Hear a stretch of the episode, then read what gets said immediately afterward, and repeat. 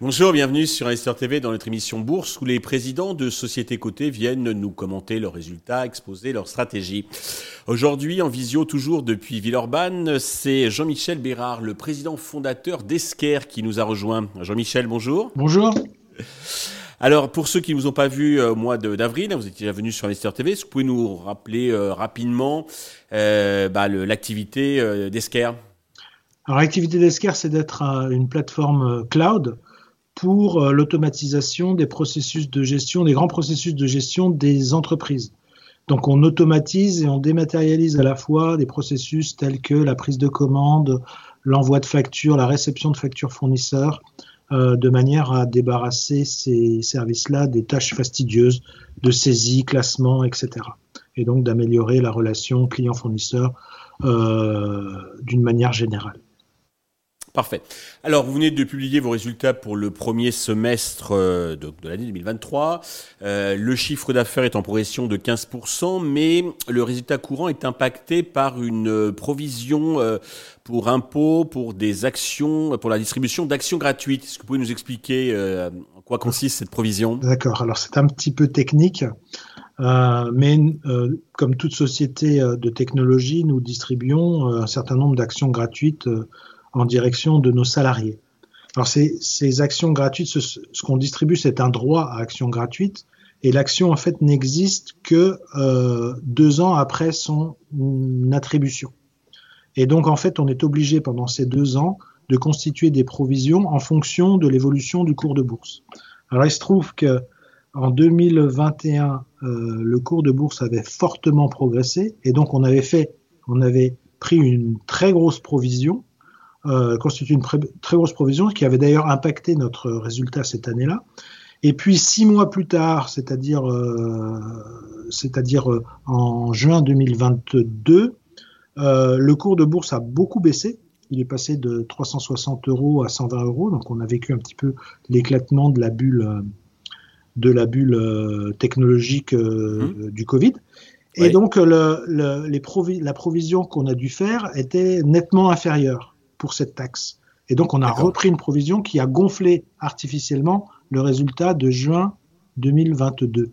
Donc, en comparaison, le résultat qu'on a publié en 2023 n'a pas ni d'effet positif ni d'effet négatif, c'est globalement stable pour cette provision. Et donc, on a un impact, euh, enfin, une comparaison qui est euh, fortement négative puisque le résultat courant baisse de 26%. Mais ce serait, serait pas mieux de le mettre en résultat exceptionnel parce que ça me semble pas affecter votre exploitation qui, elle, se, ça, Ça rentre, ça rentre dans le résultat courant, le résultat d'exploitation. Je suis pas un expert comptable, mais c'est là que ça a été rangé. Oui. D'accord, mais bon, pour la, la compréhension de l'actionnaire investisseur, donc ça n'affecte, enfin, c'est l'exceptionnel qui n'affecte pas votre résultat euh, d'exploitation, celui ni qui même, est le ni plus, même euh, notre trésorerie. à mon sens, le plus important. Voilà, ni même notre trésorerie. Ok. Alors, quels sont les facteurs qui ont généré euh, cette, euh, cette belle croissance? Alors, nous avons connu une année 2022 record en termes de prise de commande, hein, puisque je crois qu'on était en croissance de l'ordre de 17% sur nos prises de commande par rapport à l'année précédente. Et tous ces contrats, vous savez, c'est des contrats SaaS, donc les clients payent un abonnement. Euh, c'est pas réellement au moment où on signe où on reconnaît le chiffre d'affaires, mais c'est quelques mois plus tard, donc euh, en 2023, où effectivement ces nouveaux clients sont venus enrichir la plateforme et, et sont venus euh, travailler sur la plateforme et donc ont généré des revenus supplémentaires. C'est ce qui explique cette belle croissance. Et puis par ailleurs, les volumes, parce qu'on facture beaucoup pour volume de transactions, les volumes de transactions se sont bien tenus sur ce, cette première partie d'année. En fait. Et pour la seconde partie, le deuxième trimestre, comment est orientée l'activité et cette fameuse prise de commande? Alors sur la prise de commande, on a connu un bon premier semestre. On a fait euh, plus 15% de, de, prise de commande également. Donc ça, ça va nourrir la, le second semestre. Le mmh. second semestre et également le début de l'année 24. Donc euh, sur les quatre prochains trimestres, nous sommes relativement sereins en termes de, de chiffre d'affaires. Parfait, donc ça donne une bonne visibilité. Euh, comment se passe l'intégration de votre récente acquisition Market Dojo? Alors Market Dojo, c'est une société spécialisée dans le sourcing, donc en fait l'automatisation des services achats, l'automatisation des demandes de, de, du traitement des appels d'offres. euh, c'est quelque chose qui vient en amont de notre offre euh, qu'on appelle source to pay, c'est-à-dire de, l'achat jusqu'au règlement de la facture. Euh, nous avons fait grossir les effectifs de Market Dojo. Nous avons également, nous leur avons également permis d'utiliser le nom d'Esker, qui est quand même a, une plus grosse réputation qu'une simple start-up anglaise. Et donc, leur chiffre d'affaires, grosso modo, sur ce premier semestre, a cru de 100%.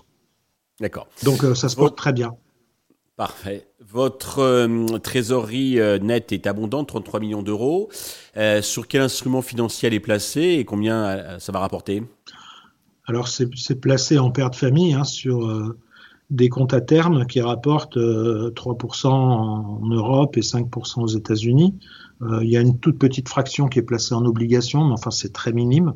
Donc globalement, euh, c'est une trésorerie qui dort et qu'on garde nous pour euh, pouvoir réaliser des acquisitions si l'occasion se présente et si les prix nous semblent abordables et convenables.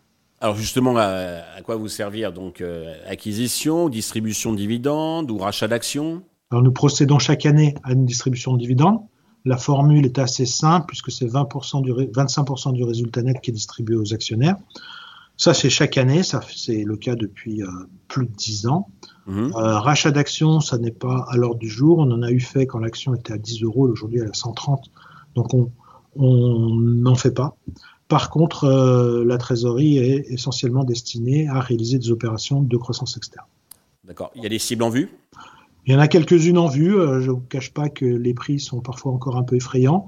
Le monde du privé ne s'est pas ajusté comme le monde des sociétés cotées. Donc, euh, euh, on regarde doucement. On a des cibles en vue, mais c'est pas certain qu'elles aboutissent. D'accord. depuis le début de l'année, le titre est encore en repli de 17% environ. Avez-vous un message particulier à destination des actionnaires, investisseurs qui nous regardent? Écoute, euh, je pense que notre cours de bourse est plus tributaire de la variation des taux d'intérêt euh, de la, Banque centrale européenne ou de la, Réserve fédérale américaine. Donc c'est ce qui explique euh, la, fluctuation de notre cours.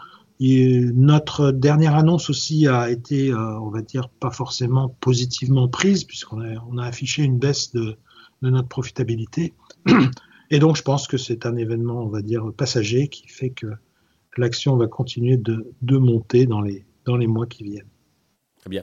Prochain rendez-vous, c'est la publication du chiffre d'affaires en janvier, je pense. Euh, alors, on a le chiffre d'affaires trimestriel euh, du troisième trimestre qui sera publié aux alentours du 20 octobre. Je n'ai pas la date exacte en tête, mais ce sera le, troisième trimestre. Et effectivement, la suivante sera en janvier. Parfait, ben, nous allons suivre ça avec attention. Jean-Michel, merci pour toutes ces précisions. Merci. Merci à tous de nous avoir suivis. Je vous donne rendez-vous très vite sur Investisseur TV avec un autre président de société cotée.